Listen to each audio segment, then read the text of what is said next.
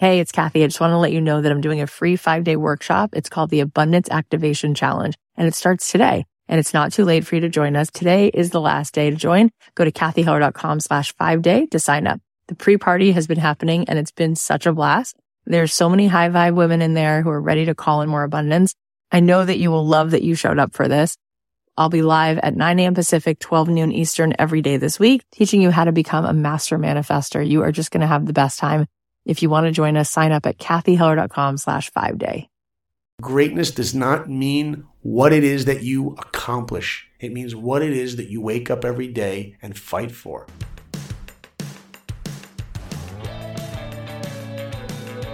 If you're a creative person, if you're a baker, a dancer, a photographer, a screenwriter, an actor, a comedian, a podcaster, and you want to figure out how to make a living doing what you love, this is the show. This is the show. Don't keep your day job. My name is Kathy Heller, and I'm a singer songwriter. I make a living doing what I love, and I want that for you. This is the show that's going to help you do that and give you not only inspiration, but some real life strategies. This is going to help you figure out how to take your creative passion and turn it into a profit. Thanks to Audible for supporting Don't Keep Your Day Job. For a free audiobook with a 30-day free trial, go to audible.com slash dreamjob. Thanks, Audible. Hey guys, this is Kathy Heller. Welcome back to another episode of Don't Keep Your Day Job. It is awesome getting to know so many of you on the Facebook page. As I've said before, if you haven't come to our Facebook page, you've got to come on over there. It's one of the most positive interactions I've seen on Facebook. People are posting what they want to do, people are posting when they have a hurdle, when something feels overwhelming and people are being vulnerable and it's incredible to see that kind of courage and then everyone else is posting comments to be supportive and I love that. I think it's so important for us to create a culture around ourselves where there's support and there's positivity and people who can help us continue to stay in it. And that's what I want to talk about today. I want to talk about a book I'm listening to on Audible called Grit. It's by Angela Duckworth. She did a TED talk about this, and I mentioned this in the first episode, and this is so important. She's talking about what they found in their research the number one indicator of someone's success is not their IQ, it's not their talent, it's not where they were born, it's not their shoe size, it's how much grit, it's how much perseverance they have, it's how much they're willing to stick in it. So I really want you to hear this because every guest we've had on this show, that is the common denominator. They've all been willing to stick at it. They've had that grit. So what does that mean? That means perseverance is passion and commitment over a long period of time. It's not a sprint, it's a marathon, it's a long distance run. So often people are looking for an immediacy. They want a result right away. And if they don't get it, they get so easily defeated, they get so rejected, they feel like it's not going to happen, and they just walk away. They walk away from something that is their key to happiness. And this is the other thing I wanted to talk about. Every conversation that you've had, if you whether you realize it or not, at the end of the day, the goal is you want to be happy. Whether you're talking about a trip you're going to take or a relationship issue you're having or a job you're working on, you want to be happy. We all want that. Every person wants to be happy. Maggie Kiley was here on our last episode and I said to her, "What's your why? Why do you why do you want to be a director and why have you been willing to stick at it and put all this effort in?" And she said, Well, I could tell you that it's inspiring and it's fulfilling and it's true.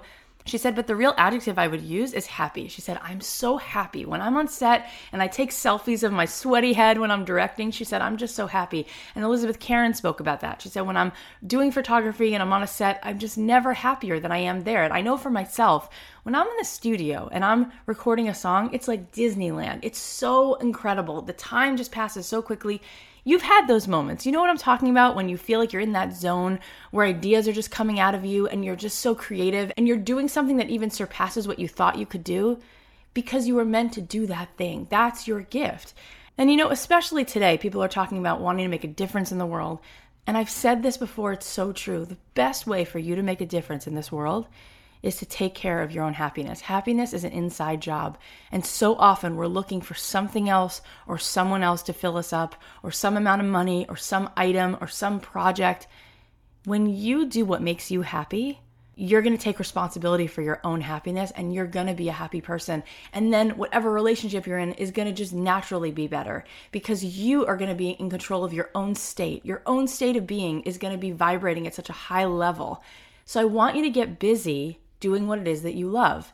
And instead of looking for an immediate sense of gratification, I want you to know that the grit is something that you can control. The effort you put in is something you can control. All right, guys, I just want to tell you a little bit about Audible for a second because all the time people are saying that they don't have the resources and we have these excuses that we don't have the time, we don't have the money, we don't know where to get things.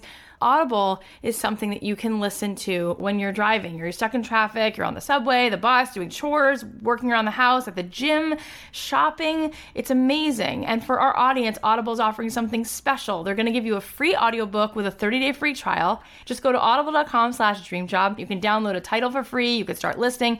It's really that simple.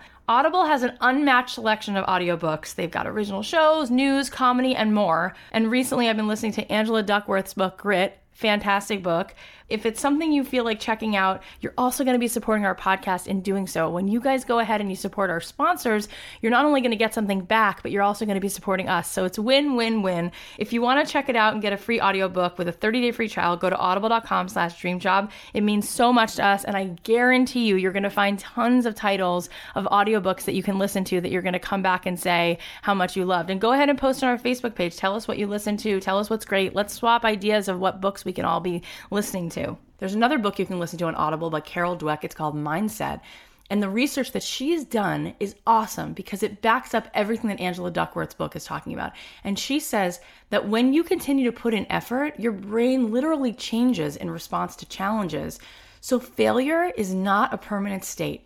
So, whatever response you've gotten, whatever rejection you had, the more you practice, you literally are going to get better because your brain is going to change in response to how you show up for that particular project. And you'll get better and better at it, just like you did when you learned to ride a bike, and just like you did when you played that Super Mario Brothers game the first three times. You just get better until finally you do it so quickly.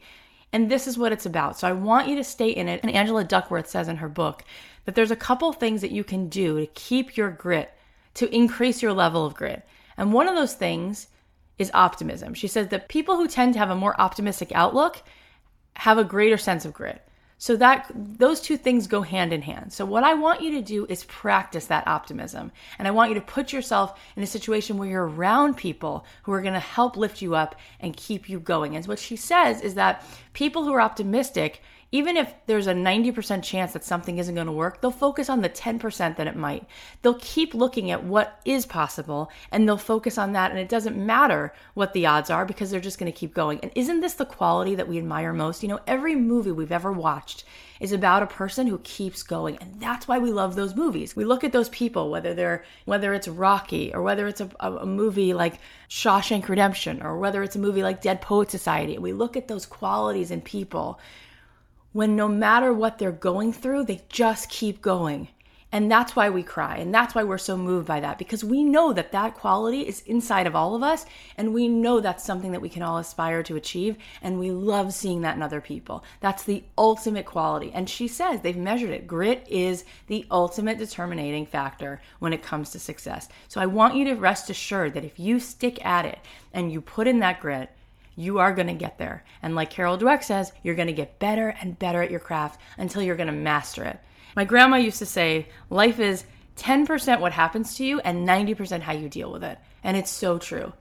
I just wanted to share something with you. Um, yesterday, I went to a funeral, and I know it's heavy, and I know it's not something that anyone ever wants to talk about, but I just felt like I had to, I had to be real and, you know, let you know what was going on with me. And the truth is that when I was standing there, I was realizing how desensitized we all get from that whole thing. And nobody gets out of this alive. And the stakes are really high. And I wanted to remind you of something. And you might have heard this before, but I just want to be another voice to tell you this. There are no copies in the game of life. You are an original. And if you have something to say in this world and you have something that you love to do, please do it please do it because no one else is going to do you the way you can. And we only have a limited amount of time to say what we want to say in this world and to get to touch the lives of people or even just to feel that kind of happiness and joy that you deserve to feel. So I want to just continue to remind you that you're unique. No two fingerprints are the same. My daughter's two best friends, they're five year old girls and they're twins, and each one of them has a different fingerprint, even twins. Every person Each person is a whole universe because there's something in you that only you can add to this tapestry. So please, please get busy doing what you do best, what makes you happy, and let's make the most of this time. And I think that is the greatest testament we can give to those who've passed, to those who we miss, to those who have a legacy that they've left behind is the greatest thing we can do is not to be so desensitized, but to really understand that every second it's such a precious gift and life becomes so incredibly amazing when we do what we love and we stop listening to those voices that scare us and tell us that we can't and we get out of our own way and we do what we're really put here to do. No one's to do what you do like you do. So do it. So now we're to jump into interviewing Saul Blinkoff. He's an artist, he's an animator, he's gone on to direct animation, and he started out a kid with a great talent for drawing. And we're going to now hear how that talent and that love of drawing turned into an incredible career and how his passion has allowed him to go on and be an animator on Disney movies like Hunchback of Notre Dame and Pocahontas and Mulan. He's got a great story. I can't wait to dive in. So, Saul, so glad you're here. Yeah, hi. How are you? Good, good. Um, so let's talk about where this started. Let's take us back. We want, we want to get to your journey. We want to figure out how you were able to make a living doing what you love. Mm-hmm, mm-hmm. Where does that start? Well, I can say, I mean, for me, earliest memory is drawing. I mean, all kids love to draw. When I, I was a little kid, I was six, seven years old. I just loved drawing. And I noticed that my mom liked my drawings and would put them on the refrigerator. And I remember going, oh, I, I guess if I do more drawings, I'll be able to cover up more of that refrigerator. And that was the first attention that I got. You know, I have a twin sister and I have a brother who's older, and uh, that was my thing. I was the art, the artist of the family, and I never stopped drawing. And uh, I never thought about career. Never thought about what do I want to do when I grow up. I just was a kid that drew. I said to my parents, you know what, I'm, I want to be an artist. And they got me an art teacher to come to the house. Now, I have to tell you, I had the terrible art program in high school. But my parents, seeing that I loved art, they spent extra money, got me this tutor to come to the home once a week. And she taught me to draw from life. She taught me to draw with pastel and painting and all this amazing stuff. And I was going to be an artist until junior year of high school. And I see another movie, The Little Mermaid. and I remember watching that movie and I'm like, Mom, that is what I want to do. She's like, What, you want to fall in love with a fish? I'm like, No. I want to work in animation. Wow. So that's really where my dream was set. I remember, I really remember saying Saul's dream is to become a Disney animator. Of course, I had a major it's so problem. great because it's so specific. Oh yeah, I know. I, a lot of people are like, "Oh, Saul, I'm inspired by your story, but I, I, I don't know what I want to do yet." I mean, you're lucky that you knew that. I'll tell you what I was lucky about. Not only was I lucky that I knew that, but I'm lucky that I have incredibly supportive parents. Because today, if you want to be a Disney animator, I mean, I got to tell you this: if you go to a great restaurant and you taste an unbelievable dessert, well, you can make that at home if you have the recipe. I did not know how to become a Disney animator. Today, you go to Google and you type in how do you become whatever you want, and you're going to get 800,000 answers, maybe half of which are actually true. Right? But my mom takes me on a trip from New York to Disney World. And she's walking me around Disney World, going over to everybody, saying, "My son wants to be oh a Disney God. animator." And she oh literally did that. Amazing. amazing. Like who she does didn't that? Even know that anyone would be waiting there for you. It wasn't like you had a tour yeah, of like no, an animation just literally, studio. I'm taking my son to Disney World to go find out how. So we find out that you basically have to go to this building called the Disney Casting Building. That's where they hire all their their cast members, their employees. So I go to this building. How old are you and now? I'm, uh, you know, a junior in high school, and I will never forget. It was in the morning. We got there like right when they opened, and I remember the building. Can you imagine what like a Disney office building looks like? Amazing. Yeah. The doorknobs look like the ones from Alice in Wonderland. You know, the ones that talk. They were made out of brass. You know. I open up the doors. I walk in, and I'm in this atrium with gold statuettes of Mickey, Donald, Pluto, Goofy. Even the air in there, I will never forget that. That Yeah. Disney air. You know, it had like pixie dust. You know. And there's this ramp that you walk up, and on the ceiling is painted Peter Pan, Wendy, and all that. And there's a painting of Walt Disney on the side holding a sketchbook. And I will never forget stopping for, I still get chills thinking about it, stopping with my mom and going, Mom, how will I ever get to work for this company? Hmm. And I finally, they call my name. It's my time for the interview. And the lady says, What would you like? I'm like, I'm here because I want to be a Disney animator. And she says, We do not hire Disney animators here. Oh, I'm like, Well, who do you hire? That's the wrong line. You're I know. Next new choice. Take New it again. choice, right? Make- she says we're gonna we hire people that work the rides in the park or sell merchandising and Oh. things. So I was discouraged. You know, I'm Well, at yeah, the I'm I'm the I'm at the entrance to the castle, Oh, literally, and like, so then she says, "Hold on a sec," And she goes out of the room and comes back in a minute later and hands me a piece of paper. Kathy, that piece of paper was the most valuable piece of paper I ever held in my hands. It was a list of eight schools, eight art schools that Disney recruits from. She says if you want to be a Disney animator, you have to go to one of these schools. Remember, I told you how you know you have a dream, a goal. If you don't know how to do it, it's not going to happen. Right. If you want to make something incredible to eat, a dessert, you need the recipe. Well, that piece of paper became the recipe, and in my head, I saw this as an equation, and this is something I think that your listeners could really, really remember. The equation that I saw in my head was Saul plus blank will equal dream of becoming a Disney animator. For the first time in my life, I knew what that blank was. It was go to one of these schools. So, all your listeners listening, whatever your goal is, whatever your dream is, you have to spend equal amount of time in working on your craft, equal amount of time in figuring out the how you can achieve something. Yeah, what's the strategy? What's the strategy? And there's many ways to achieve something, but stand on the shoulders of all that came before you. Read the stories, and I have artists come up to me, and they're like, "How do I get into Disney? How do I get into Pixar? How do?" And I said to them, "Have, have you bought all the Disney Pixar art of books, the art of this movie, the art of that, and read them? Oh no." Because if you read those books, you, right. you would find out how all those people that worked there got there. Every story is unique, but stand on the shoulders of that. So my mom takes me on a to each of these art schools on a tour around the country to see which would be a good fit for her son. And I get to one school. I'm in Columbus, Ohio, the Columbus College of Art and Design. And I'd been to one school after another, and I look into the halls of this school, and I'm still figuring out if this is a good school. And I'm telling you, Kathy, the artwork on the walls of this school was a hundred times better than anything I could ever do. And I was intimidated. And I literally had that feeling like, why would I want to go to a school where I would be the worst artist at the school? Mm-hmm. You know, why would you want to step on a court and play basketball if you know you're the worst? See, we like to do things that we do well. Right, but it makes you better when you play against someone on chess who's better than you. You get better just by yeah, playing. Yeah, but my whole life at that point, I of had, course, I had totally only, I was the best artist in my house. Yeah. you understand? I was better than my brother and sister. But when I got into the real world and I saw what real students' art looks like, who are only a year older than me, every piece of artwork I saw was a year older than me, and it was a hundred times. But I was intimidated. But like you said, you know, when you find something you want, when you surround yourself with people that are better than you, you grow. I'll tell you, there's a, you know, you mentioned Michael Jordan before, and uh, in the '90s, he was a big hero of mine, and it's literally what you said. and everybody else. Yeah, yeah. uh, actually, when I was 11 years old, I was standing uh, next to the court before a game, and I said to my brother, "I'm going to go step on the court and go meet him." Yeah. And my brother's like, You're not going to go do it. And as soon as he finished that sentence, oh my God. I was standing on the court. I was I was like 11, 12 years old. You're crazy. Standing on the court. And I, I peeked up to him and I said, Hi, Mr. Jordan. You and, he, are and he shook my hand. I can't believe no, you have the yeah, there you go. That's that. right. And that's one thing I like to tell your listeners. You know, when there's something you want in life, get out of your comfort zone and go get it. You walked up and said hello to him. said hello, to- and, and he shook my hand. And by the way, I, I still have never washed this hand. But here's the thing I was going to tell you. Oh you my know, God. I heard a story about Michael when he was in the NBA the first year. First year, he already had Air Jordan sneakers. He was already making a gajillion dollars a game. Right?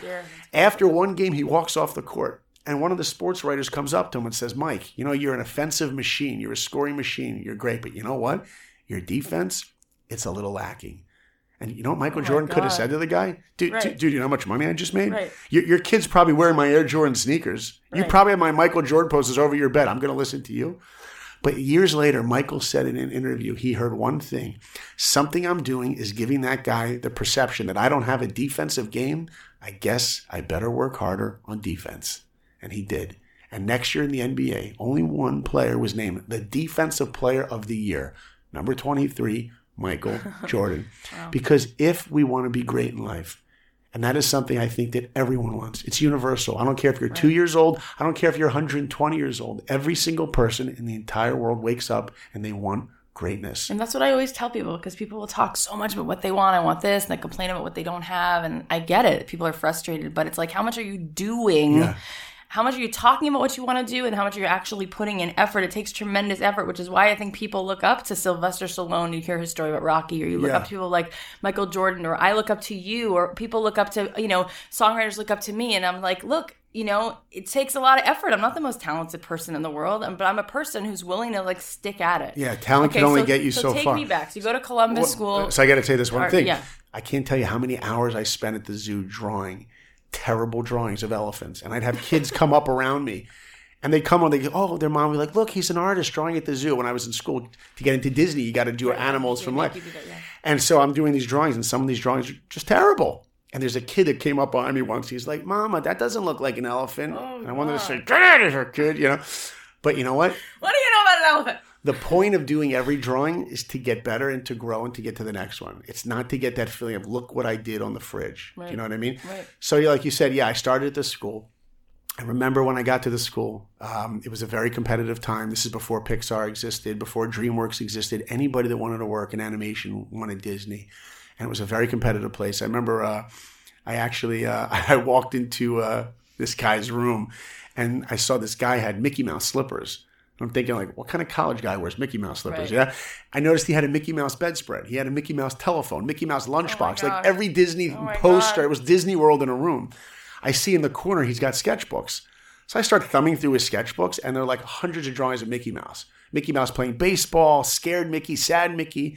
I, I never drew Mickey before in my life. I was a little Oh, intimidated. Yeah, Yeah. He had, a, he had another sketchbook of hands. All drawings of hands. It's one of those things my art teacher used to have me draw, like draw my hand from different positions. I open up the sketchbook and it's like the four finger white glove, you know, the Mickey hand from all these different positions. And I'm like, this guy is Mickey crazy. I turn to leave the room and I bump into the guy whose room it is. Uh oh, I'm busted. I said, hey man, I'm sorry. He looks at me and he says, haha, how you doing? No. I'm like, uh, No, he doesn't. I'm like, good. What's your name? He says, my name's Jason, but people call me Mickey Mouse Jason. I'm like, they call you what? can't He goes, happen. Mickey Mouse. I'm like, you have a Disney nickname? He's like, what? You don't? I'm like, no. I don't. I go back to my room. I get on the phone with my mom. I'm like, mom, if I'm going to fit in in the school, you better send me some Mickey slippers. I'm going to need a Disney nickname. You have to understand, I was surrounded by people that all wanted to work for Disney. oh my god. And I again was intimidated until a week later, and this part is awesome. Get ready. A week later, representative from the Walt Disney Company comes to our school. He gets up on a stage. There are 750 art students in the auditorium, every freshman, sophomore, junior, and senior. The guy gets up on the stage from Disney and he says, How many of you want to work at Disney? Every hand went up. oh no, that's He's- not good. He said, out of the 750 of you, maybe four of you will ever work there. That's how competitive it is.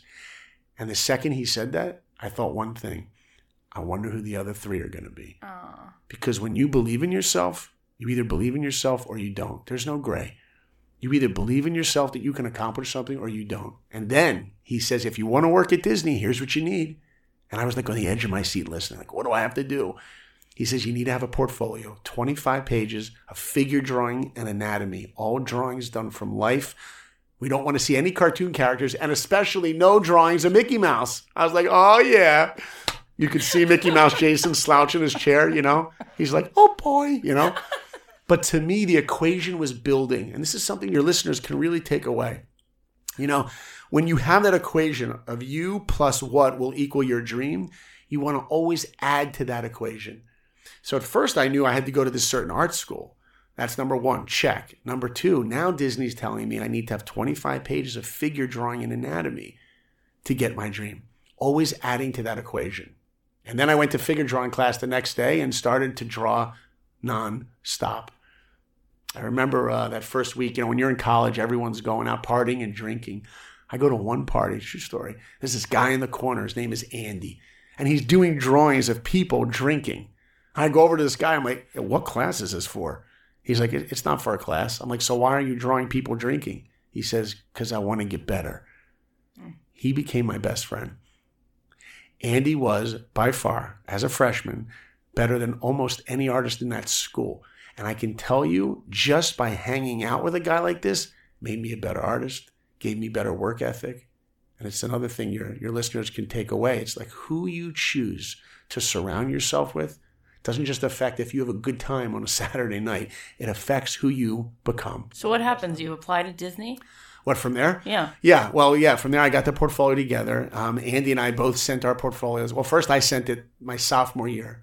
I sent my portfolio in and I waited and I got a Do letter. most people send sophomore year? They wait till senior year, right, right? you're absolutely right. Yeah. Yeah, I, you know, I just I was too excited. Yeah, and I wanted okay. to go through the process. I send the portfolio in. Uh, a month later, I got a letter on Disney stationery, you know, that gold leaf Mickey imprinted on that envelope. Wow, it was awesome.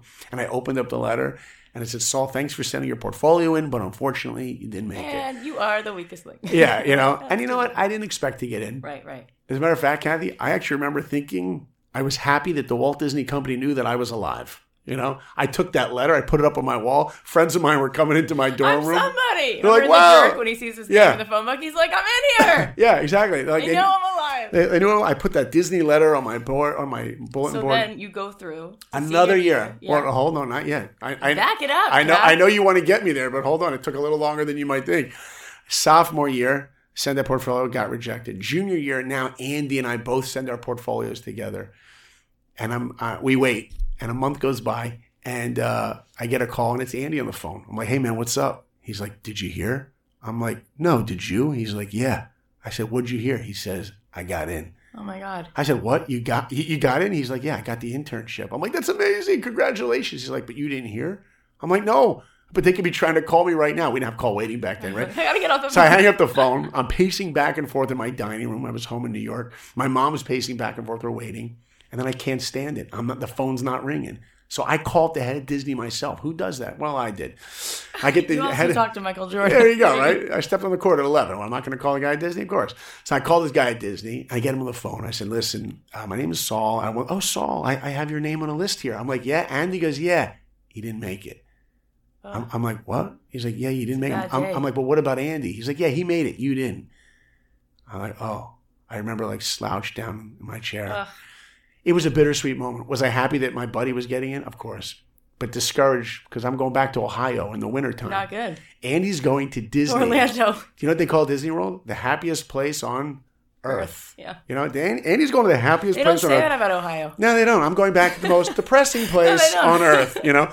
And I get back to school and I'm walking the halls, and you know what I had waiting for me? I had everybody come up to me like, like Saul, what are you doing here? I thought you got into Disney. Oh, you didn't make it. Oh, I'm sorry. Hey, Saul, where's Andy? Oh, he got in, but you didn't. Oh, I'm Oh, sorry. That's awesome. And you know how I felt? ay. I felt like a big loser. Yeah, that's not a good feeling at all. I felt like a loser, and I felt like I was known as the guy that was friends with the guy who got into Disney. No, you don't want to be that guy.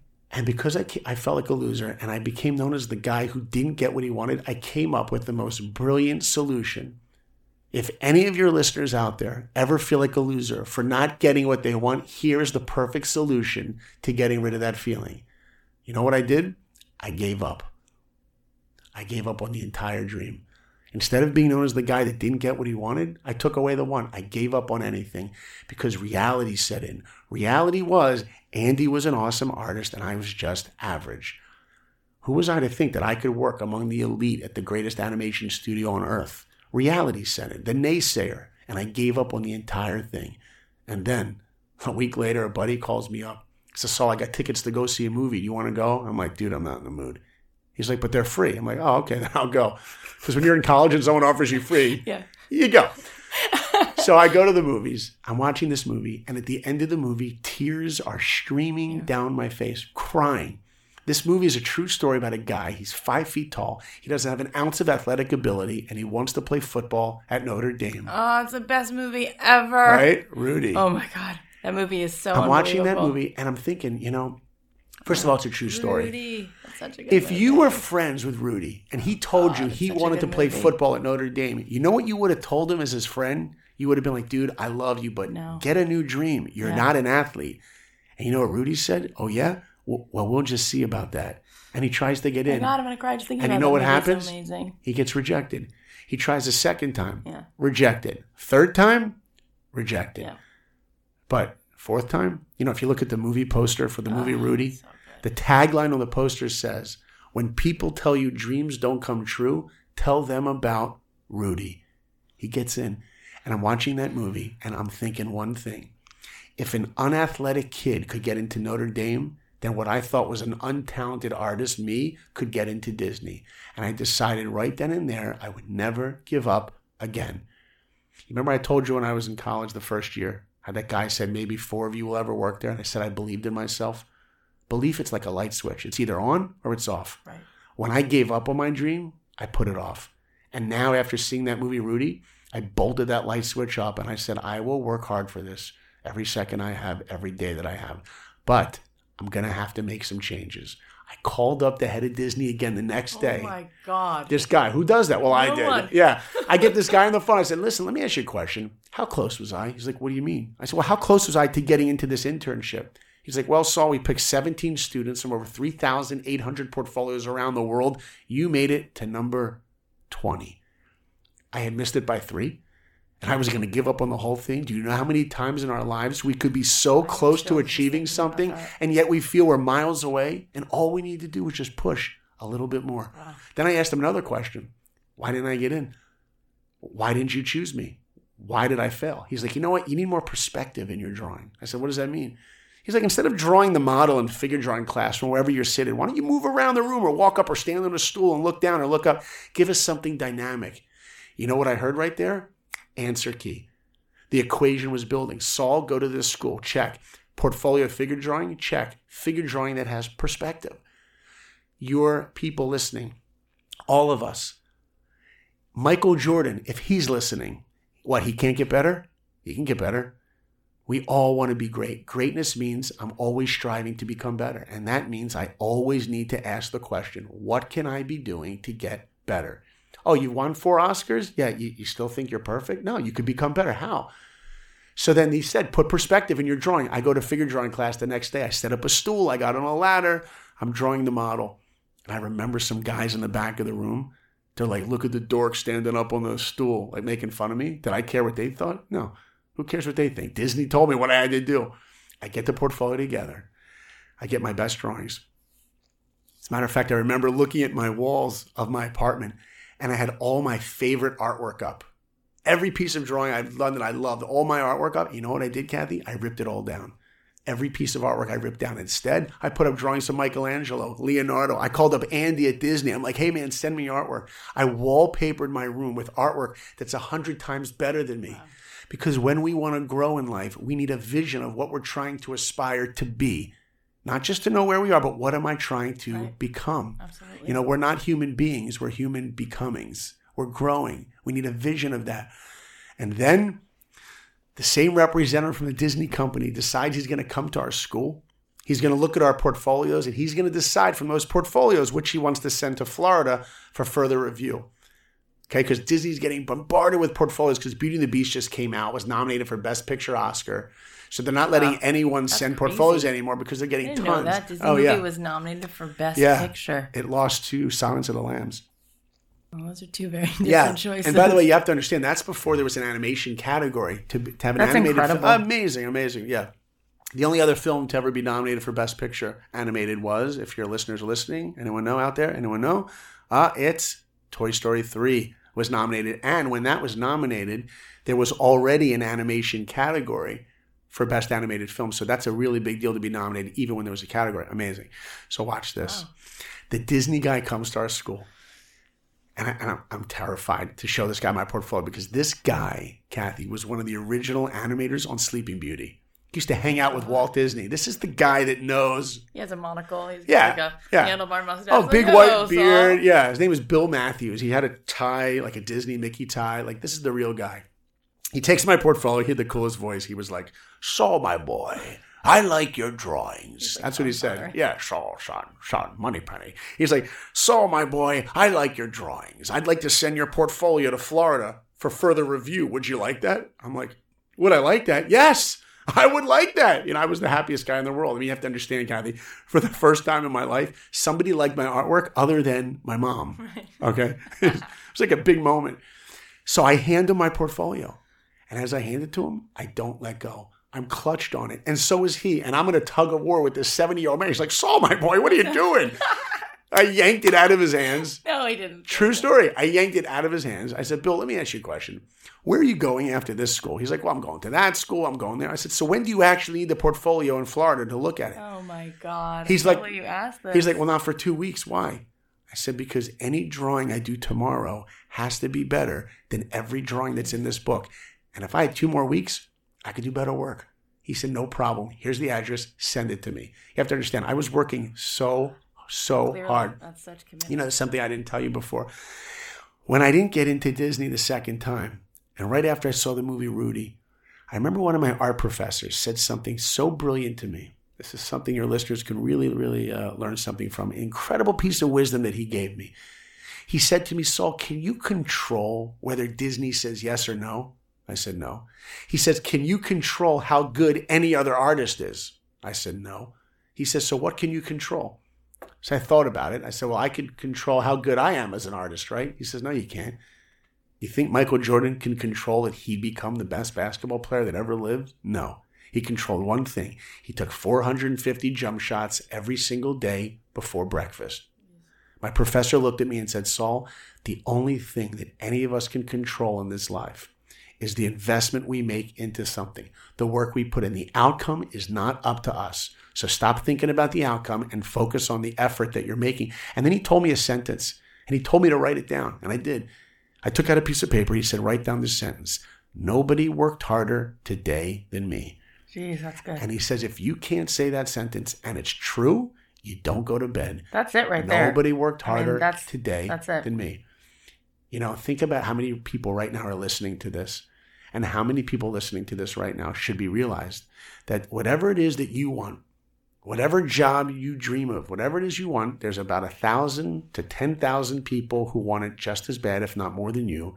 And every time you go on Facebook and you post pictures of what food you're eating, or you have to go binge watch Scandal or whatever you're doing, there's someone else out there that's not doing those things and they're working hard for what they want. Right. We got to keep that in mind. And what's exciting is that they say that less than 10% of your competition is actually taking any action at all. Mm. And so if you really actually do it, That's so good. then the one or two steps you take really turns into five or 20 because you're actually doing more than most people. You're so moving. just- You're moving up the ladder. Exactly. Beautiful. So you stand out because you're, you're competing against a lot of mediocrity. Yeah, so so I I'm about to walk out with my portfolio. And this is a key moment for me.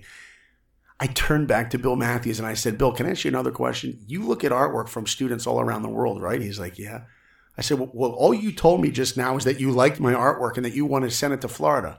You didn't tell me anything I could do to get it better." You see, when we fail in life, of course, that's a perfect opportunity to ask someone, "Why did I fail?" When we get rejected, ask someone, "Why was I rejected?" Right. So you're not taking it personally and licking your wounds. You're using it as an opportunity to grow. You You're have saying, to. let me hear it. You have to. If you ever pitch a show, pitch a movie, whatever it is, if you have somebody across that desk from you who says to you no, or if they send you a letter no, it is you have to do everything in your power to find out why. Because if you can answer Use that it. question, Use why, it. use it, you know? Mm-hmm. And so what happens? This guy, Bill, is telling me my artwork is good. He loves it. He didn't tell me anything that was wrong with it. But even then, I know I'm not perfect. There's got to be something he can tell me that I could do to make it better. So he said, you know what? Why don't you put effects in your portfolio? I said, what's that? Saying that when you watch a movie like The Lion King and it's raining, there's fire, water, smoke. That's a division of animators called effects animators. He's like, you should put some of that into your portfolio. I said, thank you. Answer key. Again, growing, figuring out what I need to do better. I go back to my dorm room that night. I took my entire portfolio. I put it under my bed and I said, it doesn't exist. Oh my God. Can I actually create an entirely new portfolio in, two, weeks? weeks? And that's exactly what I did. And here's why. I didn't want to send my portfolio with those effects drawings and have Bill Matthews look at it and go, Oh, Saul, I remember him. Nice guy from Ohio. Oh, look, I remember this drawing. I remember that drawing. Oh, look, he did a couple of effects drawings, just like I expected. That's not what I wanted. What I wanted to happen is what actually happened. I want him to get the portfolio and go, Oh, Saul, nice guy from Ohio. Wait, wait a minute. He did that drawing? That's new. That he did a whole new portfolio and effects drawings? Because in life, we always want to exceed expectations. Exceed expectations. If you're listening to this right now and you haven't written down those two words, you're not serious about being great. Exceed expectations. Here's what it means. If you have a project and it's due at eight o'clock in the morning, you have it there at 750. If they want 10 problems solved, you do 12. You know what, by the way, you know, the same thing goes for relationships. My wife could call me up on a Friday and say, honey, can you stop by the supermarket and pick up X, Y, and Z? I could be driving home. What's she expecting? She's expecting me to walk into the house with X, Y, and Z. But I also can go, wait a minute, let me stop off at the cleaners and pick up her dry cleaning. Even though she didn't ask me, I have a feeling she probably want that too. Yeah. And then I walk up the stairs, I got the stuff she wanted from the supermarket and the dry cleaning, exceed expectations. Then Bill Matthews in Florida, the Disney guy, isn't saying, oh, do I like Saul's artwork? Then I'm selling myself. Yeah. Then he knows, oh, this is the kind of guy that works really, really hard. Right. And I sent that portfolio in and I waited. Two months go by. Two months. Two months. Do you know how hard it is to sleep when you're waiting to find out, you know? in the cold for two months. Oh my gosh, I still remember my mom like, honey, you're gonna get in. I'm like, Mom, you have to say that. You're my mom, you know? So finally I get a call one day and who's on the phone? It's Andy. He says to me, Hey man, what's up? I'm like, Hey, what's happening? I'm waiting. He's like, You're not gonna believe this. I'm like, What am I not gonna believe? He's like, They just built a brand new wing on the studio for the next interns. He's like, You deserve to be there, dude. I'm like, Thanks. He's like, You know what else? I'm like, What? He's like, They built a basketball court just for Disney animators.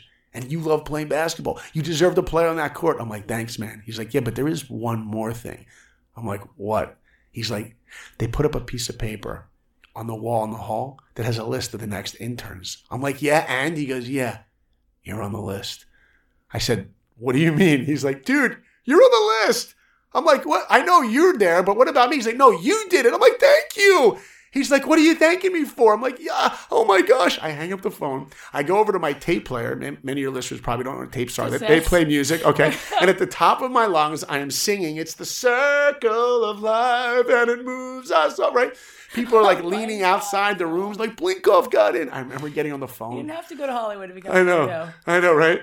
I get on the phone. I call my mom. Can you imagine how fast I dialed? I get my mom on the phone and she could hear it in my voice. She's like, honey, honey, did you do it? I'm like, no, mom, we did it. She's like, what do you mean we did it? I said, you mom. write movies the way Yeah. you talk. You You, make it all into a movie. It's my no, life. mom. Wait, like you meant to No, be a director. we did it. You speak to people. And I'm like, Okay. Mom, don't you remember, Mom? You embarrassed me. You took me to Disney World, Oh, yeah. walking me around. My, mom, I'm so so lucky that I've had that support. And you know what? What a I, gift to hear this. Oh, yeah. story. Oh, yeah. And I you get- are a really good story. Thank you. And I get to Disney, and I remember getting there, and there's a guy at the airport. Jesus. He's got a sign with like my name on it. He takes me to the Disney studios, Oh. and I walk under this gate. It says artist entrance. And I'm like, wow. That's me. I can't believe I'm here. And this is the moment. I walk into a room and there's 15 huge animation desks. This is before computer animation. And I go into the corner and I see on one of these desks is a nameplate Saul Blinkoff, kid from New York that had no contacts. And if any of your listeners are listening right now, I will tell you, you can forget everything I've said in the last 20 minutes. That would be okay. If there is one thing to remember from what I've said to you, it's one thing and only. You know who you just got to listen to? Tell all your friends on Facebook, tell your entire family, you know who I just listened to? A guy that achieved his dream that was not talented. A guy that achieved his dream that was the worst artist in his school. People think all the time that people like Michael Jordan and Tiger Woods and all these great people wake up great. Nobody wakes up great. So what happens next? So what's the first movie you're working on at that point? At that time, well, I started working on Pocahontas, was the first movie. Heard of it? As a matter of fact, I remember the last day of my internship, that same guy, Bill, brings me into his office. He's like, Saul, we want to offer you a five year contract. Would you like Oh that? my God! Wait, so you do the internship for how long? Yeah. A summer? Uh, yeah, yeah, yeah, like three months, you know. And then they hired you. well, he asked, but I always love it. He's like, Would you like a five? Would you like that? I'm like, Yes. Would I- you like a Why does five-year he- contract? He always, I'm like, Yes. So he's, he, he gives me the contract. I sign it. This time, no tug of war. You know, you could have it, you know. I start working on Pocahontas. Then you did Hunchback. Then I worked on Hunchback of Notre Dame. when do you actually get to draw a character? Yeah, well, I actually got to work on Pocahontas herself, and then Hunchback. Uh, I'd say though Mulan was a really big one for me. Mulan was a movie that we made entirely in Florida. You have to understand at that point there was two Disney studios, California and Florida, and Florida was like a satellite studio. The Florida studio did like five minutes of the movie Aladdin, five minutes of you know Beauty and the Beast, twenty minutes of Pocahontas. But Mulan was the first movie to entirely be animated in Florida, and I was really really lucky uh, and fortunate to get to work on Shang. You remember the song "Let's Get Down to of. Business," right? Oh. To defeat uh uh the Huns. My daughter said to me, she's like, Dad, you're going to go on Kathy's podcast? I'm like, yeah. She's like, you're not going to sing, are you? I said, honey, would that embarrass you? She said, yeah. I'm like, then I'm definitely going to sing. if you're a dad and you don't embarrass your 12 year old daughter once a week, You're doing something wrong. you're not good. No. You better embarrass Yeah. your kid. She needs stories. Right? She needs to have a little bit. That's right. That's right. Okay, so you do Mulan, then you did Tarzan. I worked on Mulan, then I worked on Tarzan, uh, and just incredible. And at that time, actually, it was during Mulan that um, they had cast this actor, Miguel Ferrara, I think was his name. He was the voice of Shan Yu, the villain in Mulan.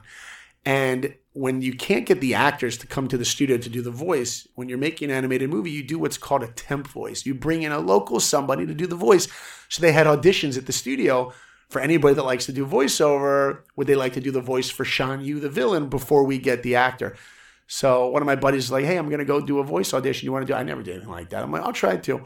So I go into this room, you know, kind of like the room we're in right now. We got the microphones and stuff, and the directors of Mulan are there, and they give me some lines to say. And I remember watching them, thinking, I want to do this. I want to direct. Look what they're doing. I could do that. Anyway, I, I ended up getting the job. I did the, the voice of Shan Yu, but not in the final movie. But I was the temp guy. You want, you, can I give you one of the lines? Yeah. Okay, so here's one of my favorite lines. Shan Yu finds this little doll that this little girl left, and he says, A little girl will be missing her doll. We should return it to her. There you go. That'll sound good for your listeners. Okay. So at this point, everything was going so smooth. You know, I was, I was animating on these Disney movies. But, uh, you know, Spielberg said in an interview once, he said, when you see someone doing something that you want to do, that's a sign to tell you maybe you should go for it. You know, when you see someone, you're like, I could do that. That interests me.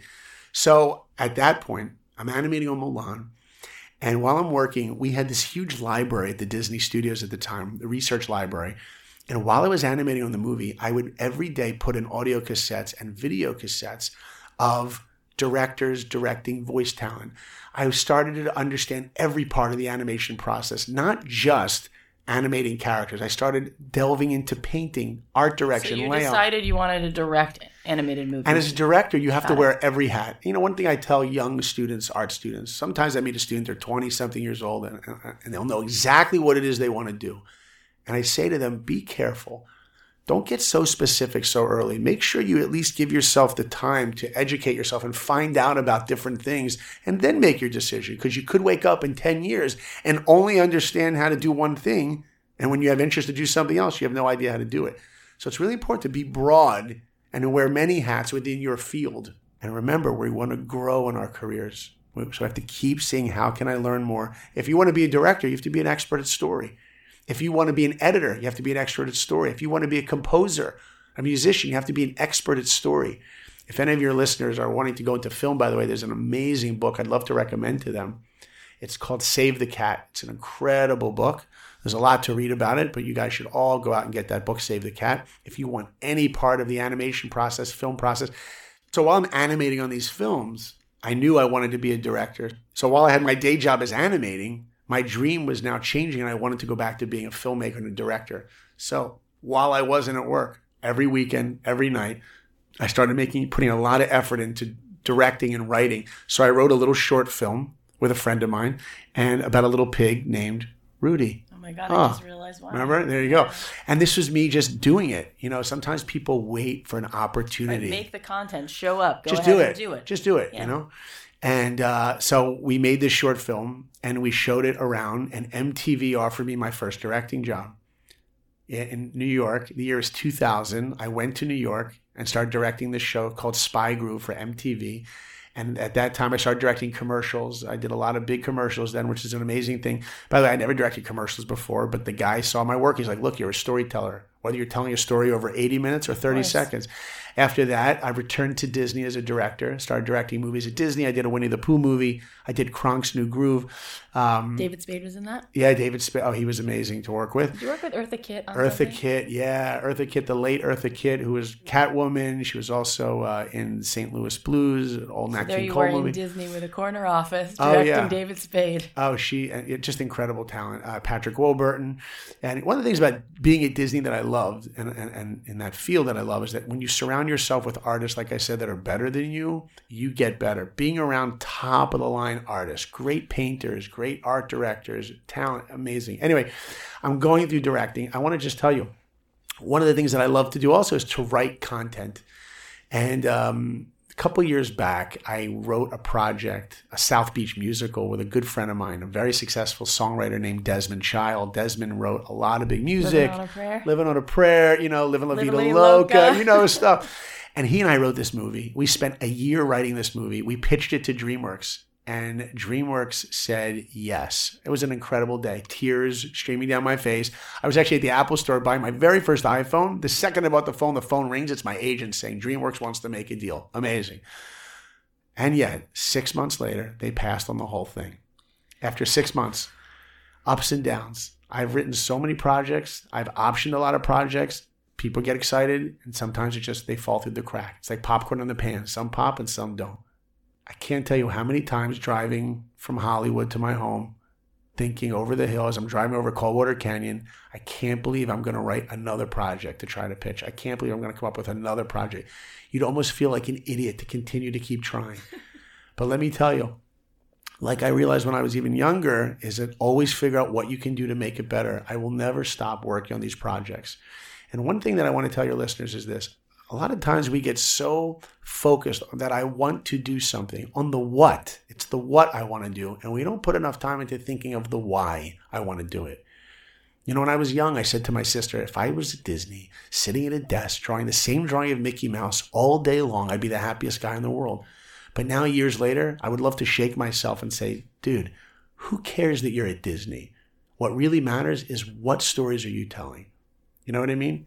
It's not like the end of life. Like, wow, you worked at Disney. Big Knowing deal. your reasons for things. No, why- why are you doing Keep something? recommitting to how hard it is Yeah. because you know the reason you want it. yeah. And that gives you meaning. Gives you purpose. That gives you purpose. And you know what? Greatness, and this is something really important that I remind myself greatness does not mean what it is that you accomplish, it means what it is that you wake up every day and fight for. What do you work towards? Steve Jobs created an amazing phone. Great phone. What if he died the day before the phone was actually complete? He never actually did it. Would you say his life is a failure? No, greatness is waking up and saying, I want to work hard at something and putting your effort. And I'll also go a step further and say, accomplishing Oscars and awards and MVPs in the NBA is really not greatness. It means you're great at something, but being great means what kind of a person do I become? That's the end of the day, the most important thing. That's the example I want to give my kids. I don't want my kids to go, wow, I love my dad. He's so cool. He works at Disney. He did this. I want them to go, wow, you know what? My dad loves me. My dad's patient. My dad's encouraging. My dad has integrity. Those are the values of what really defines greatness.